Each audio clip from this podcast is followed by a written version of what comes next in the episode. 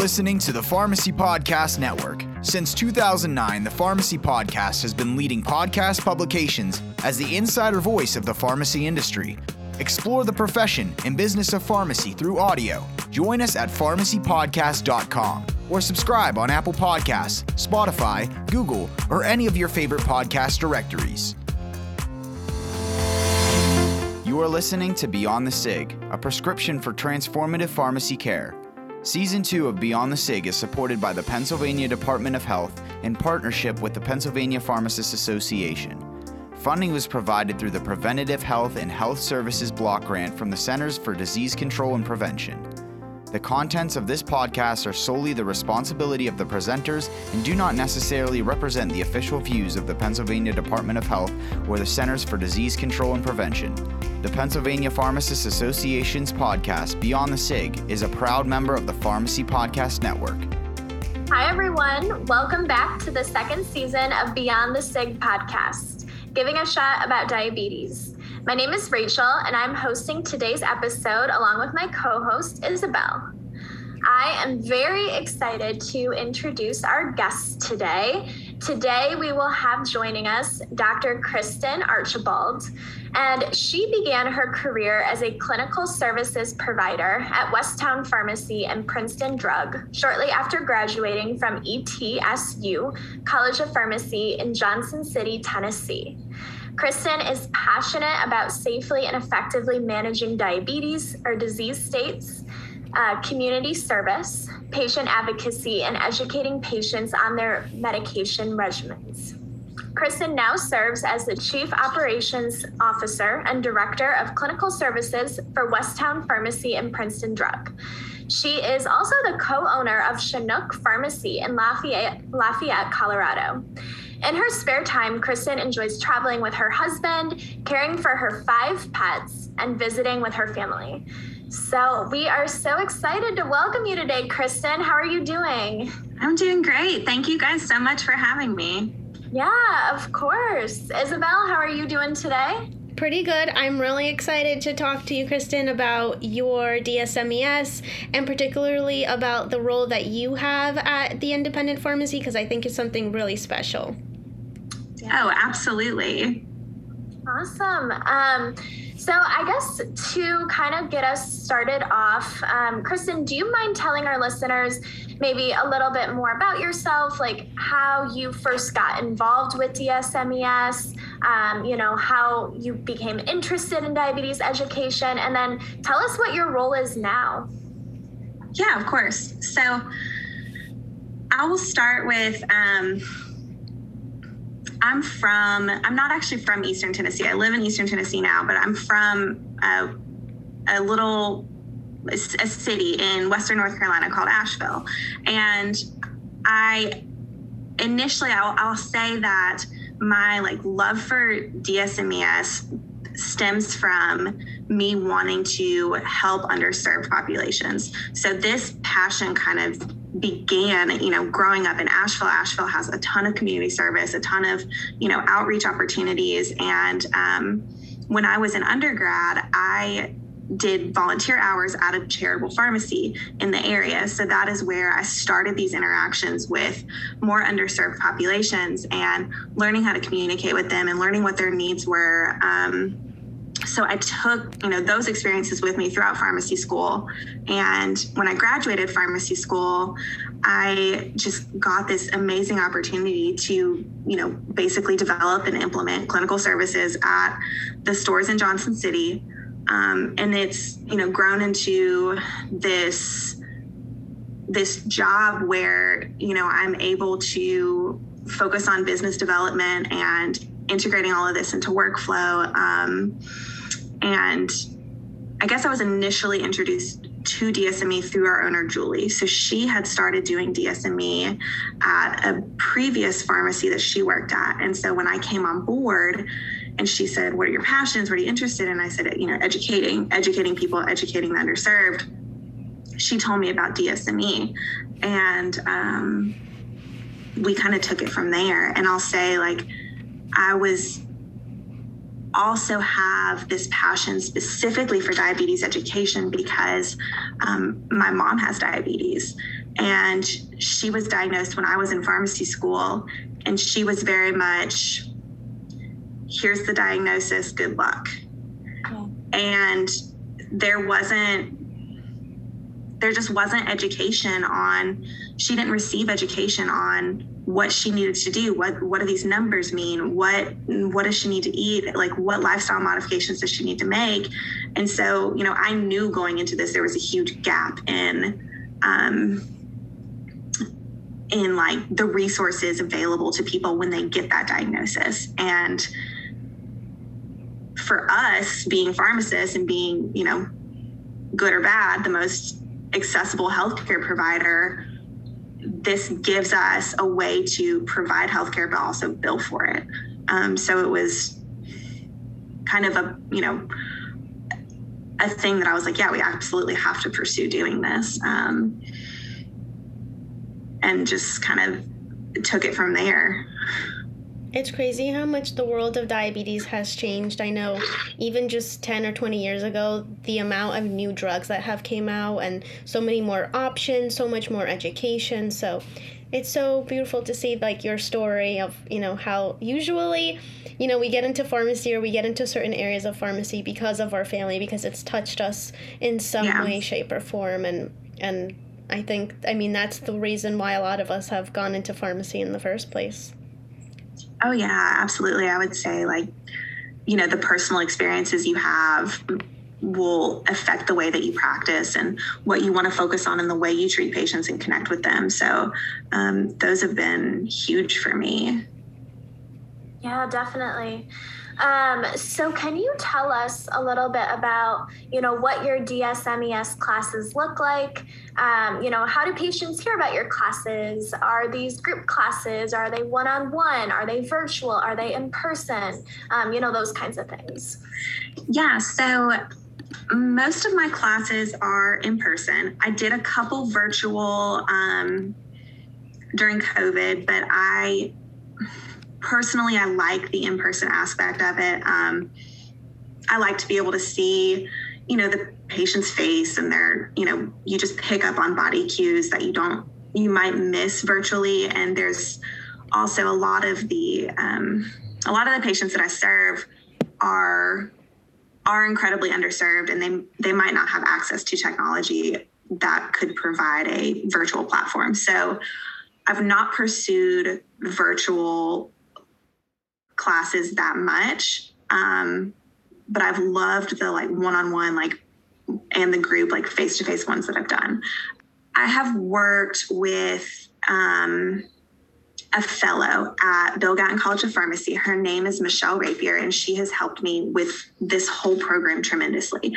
But one of the things that she helped me with is was trying to figure out how how to get referrals. So how are we going to let our patients know that this is a service that we provide? Um, so she developed this wonderful staff training program and we put all of our staff members through it.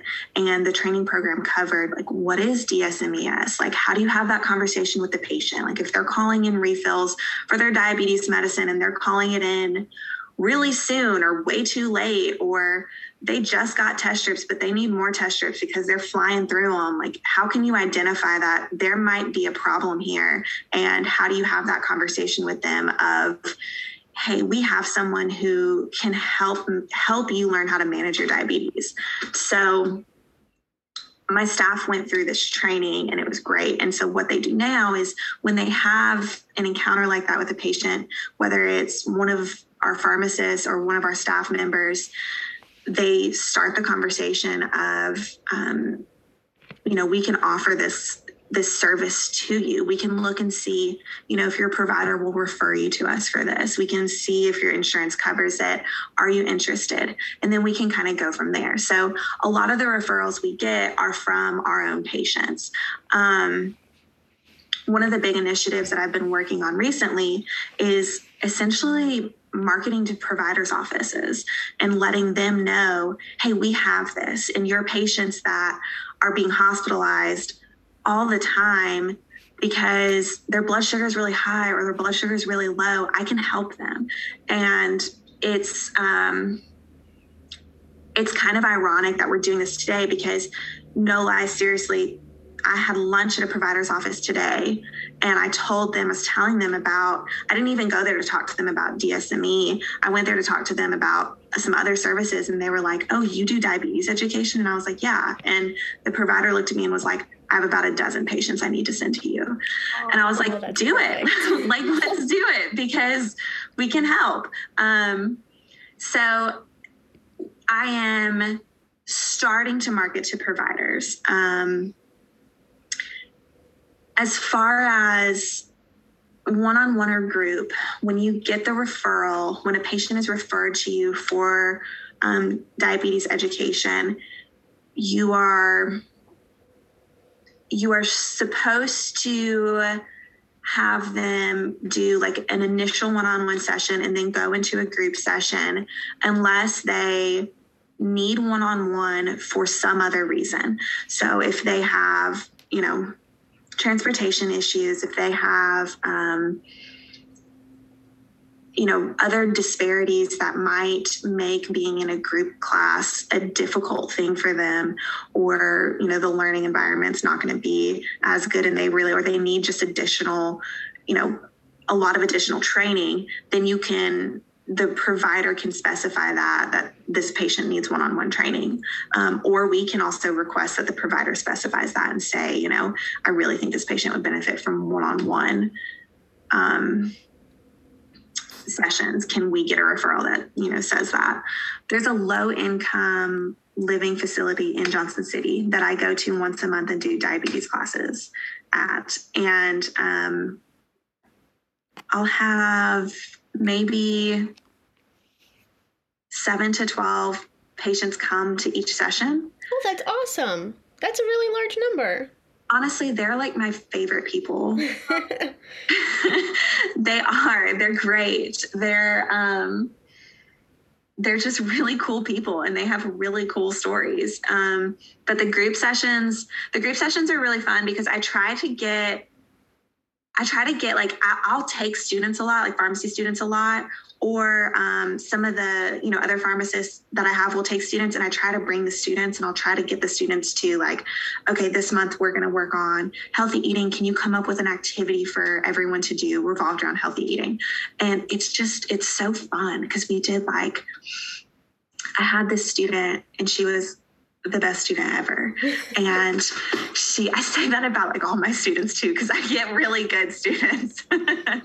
um, she made like cut out, she, she like had a, she brought paper plates that were divided into like a big portion and then two small portions.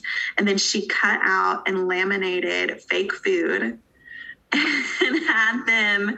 And the activity was for the patients to build their meal um, with foods that they like, that they eat, and make it fit into basically the plate method. And so that was the activity. And I thought it was really cute and they really liked it. And um, it was just a nice little hands on thing. So that's so that was, creative yeah, I was really happy with that. I am hoping that I will get a student one day do like an exercise routine in front of everyone. That would be great. I'm a certified personal trainer, so I guess I could come out to Tennessee and help you so out with that. Come to Tennessee. we'll do like a a um, like being active session, and you can lead a little like a little like workout class. Yeah, we could do great. like chair aerobics or something. Oh yeah. Oh, they would love it. They would love it. They'll sh- they like show off. They'll be like, I learned a new like because some of them go to physical therapy, and so the group the group sessions are really cool because they can like learn from each other. So if I have one person in the group who's talking about like, oh, I go to physical therapy, they'll like demonstrate their moves to everyone else. It's wow. really cool. That's so, so sweet. Sorry, but awesome.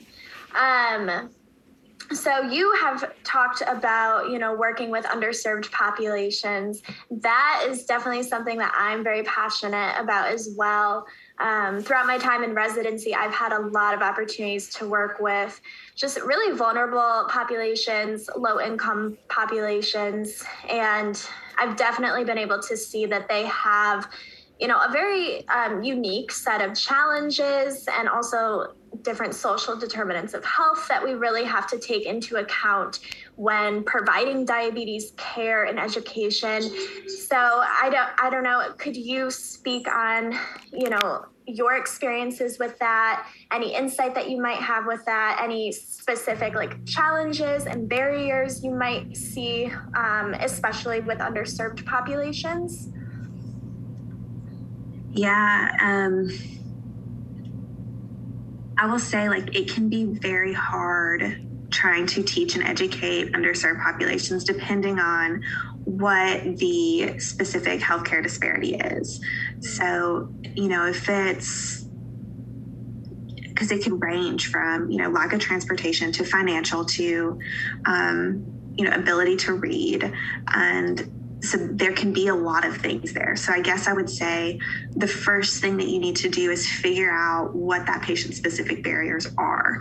Um, you know, if they have a transportation issue as far as um, DSME, DSME I've you know gone to patients' houses to do to do sessions. I've obviously gone to the facilities, all of that stuff. So there there are ways that you can overcome those barriers to have the class, but you have to think about it too as um, let's say there's you know there is a transportation barrier so, and you know this patient has a hard time getting to the doctor's office. Your session that that day might not be going over what blood sugar goals they have. It might be how are they going to get to their next doctor's appointment?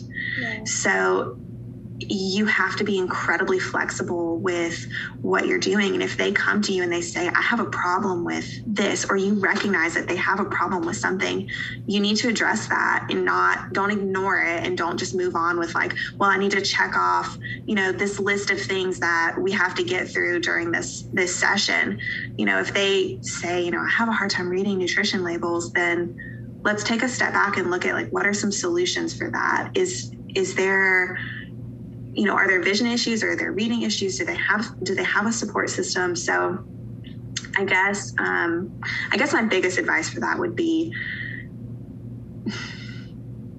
treat the patient. Don't don't treat the number. Don't try to check things off of the list. You have to treat the patient.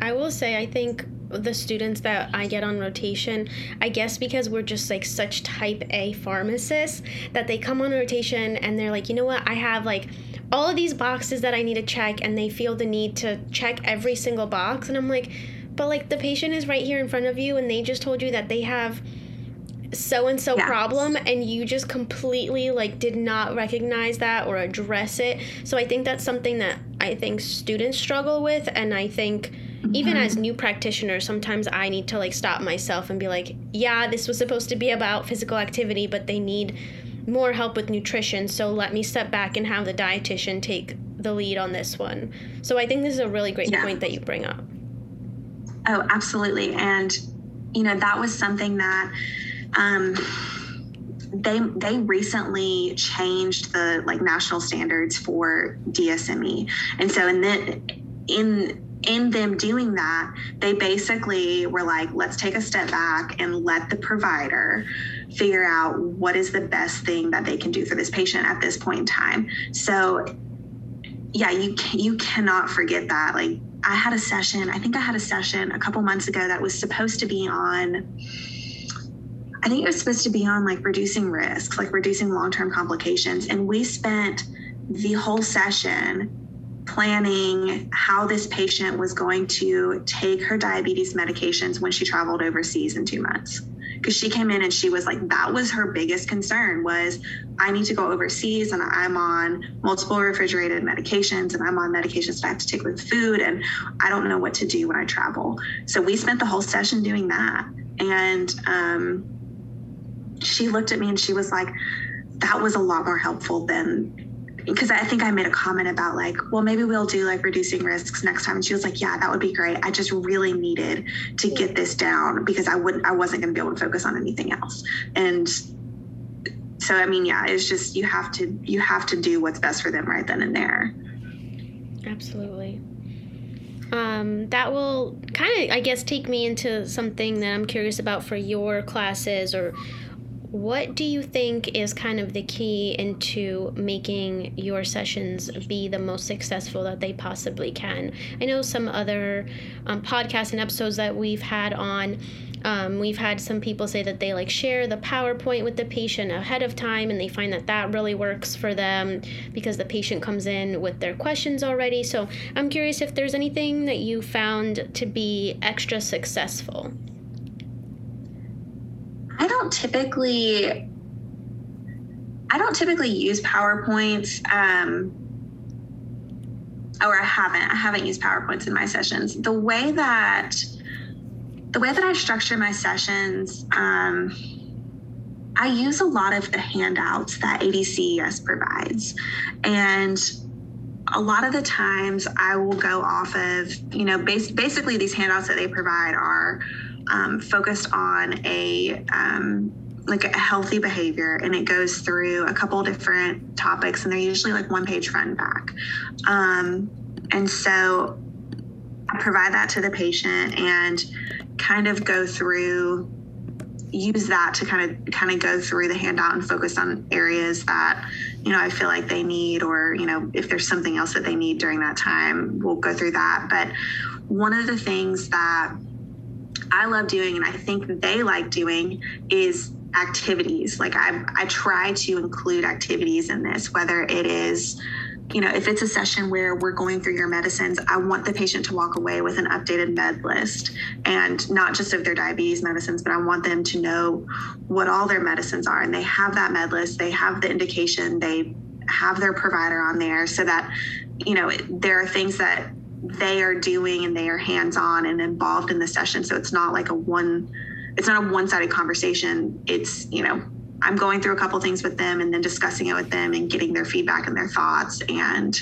um, trying to kind of do some learning activities along with it. There's this like one activity that I have them do when I have them do healthy coping. It's a, I give them a sheet that has like examples of positive affirmations on it. And if it's a group class, I'll have them read like, you know, can each person read one out loud?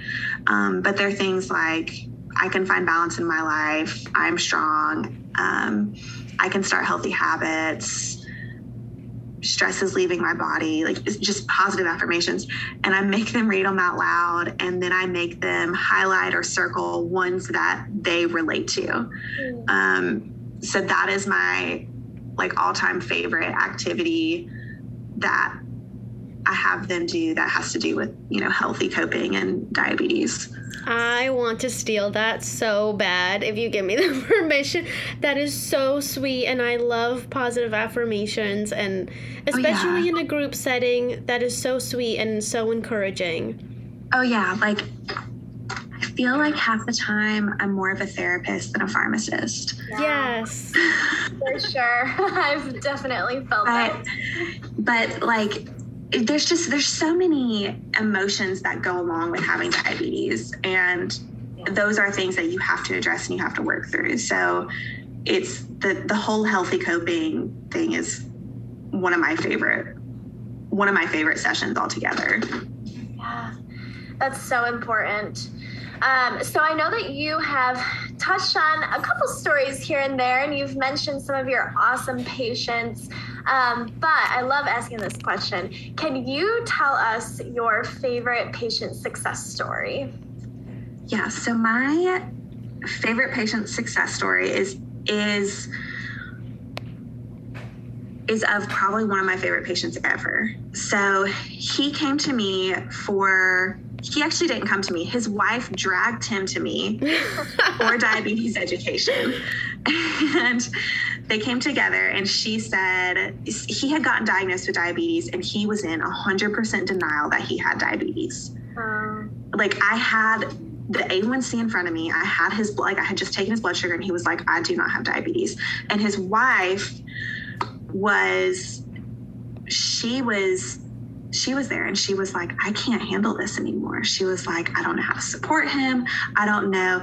Like, I just, we just argue. And it was like, it was truly becoming a scenario where I think it was causing like a rift in their marriage. And so we went, he did every single session. He did all 10 sessions. He brought his wife every single time. And she is my absolute one of my favorite people too she would come with like a binder and take notes the whole time. And it was the cutest. And um, he went from not believing he had diabetes to admitting to me that he was terrified of having diabetes and why he was terrified of having it because he had known so many people in his family, so many people in his life who had had it, who had lost their mobility, lost their ability to be with their family and their, you know, I mean, he was a very active person and he he did a lot of volunteering and there was there was just so much that he didn't want to lose and he thought that being diagnosed with diabetes meant that he was going to lose all of that. Um, he also had a tremendous amount of guilt over having diabetes because i remember at one point he looked at me and he's like are my kids going to have it? And it was i mean it was heartbreaking like the whole thing was just absolutely heartbreaking. So fast forward, we did all these sessions, and he's, um, you know, a year later, he finishes everything. His A1C has gone down below goal. He's he had lost, I think, like 10 or 15 pounds. I mean, he was doing great. Um, he started a a like diabetes support group in his church. Mm. Um, it was, I mean, it was he really like took everything that we learned that you know i taught and he learned and he just like he just like went with it and he just like dove right into it and his wife was right there and i loved that. Like i love when patients support system come to the sessions. That is so important to me. Um but yeah he was my favorite and i actually got to see him the other day and he was like are you staying out of trouble? And i was like no. Um but yeah, it's he he was great. I have I have several, but I think he was my he was my first big success story, and so I think he's holds a special place in my heart. oh, I love that story, and I think that really says a lot about you as a pharmacist to you know have this patient come to you who's literally in complete denial that they even have diabetes. he was mad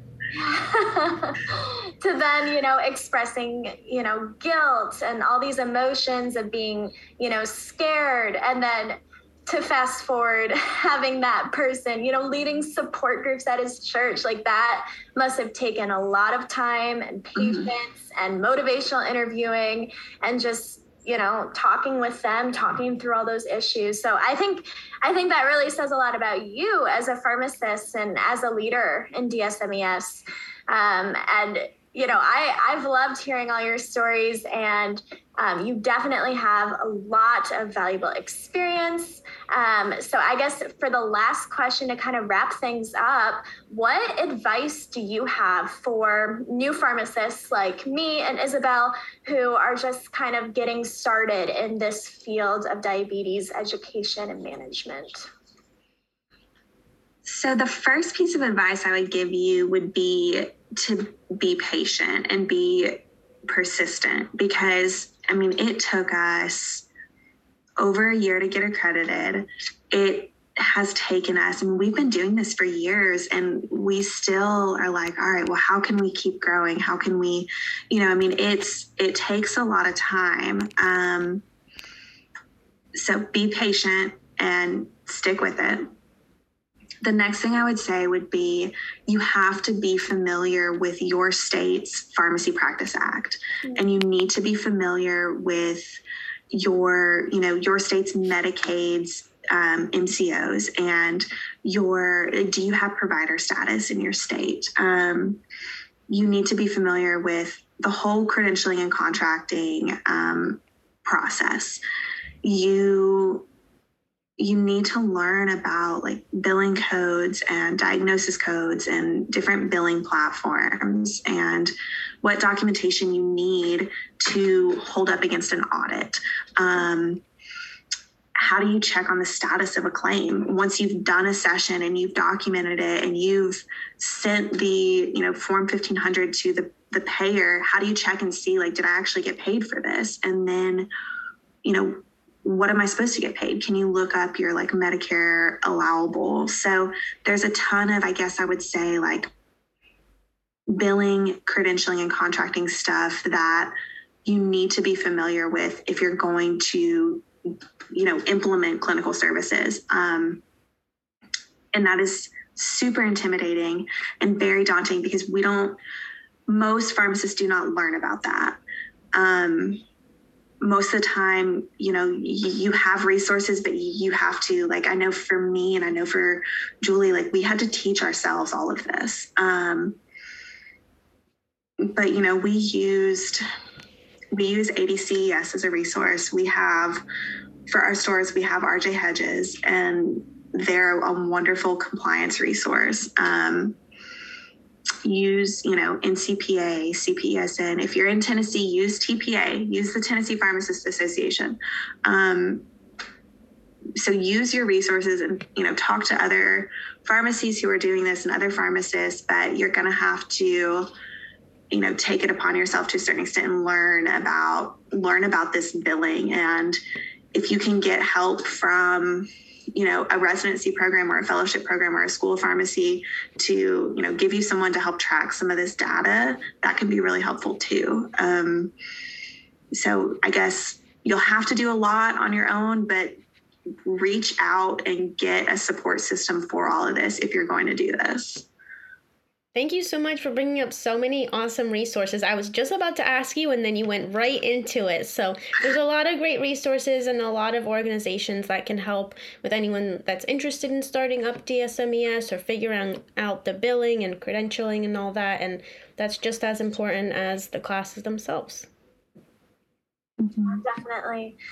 Well, thank you so much for coming on the podcast, Kristen, and just thank you for sharing your DSMES experiences with us today. Um, I know Isabel and I really enjoyed having you on and just hearing more about, you know, your unique practice site and working with underserved populations and hearing, you know, all of your advice. Um, it was, yeah, so awesome having you on this podcast.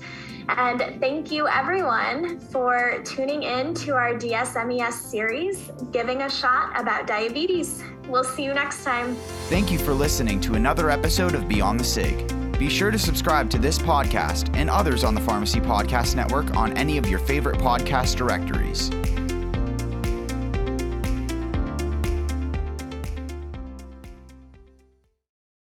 This podcast is a part of the C Suite Radio Network. For more top business podcasts, visit c-suiteradio.com.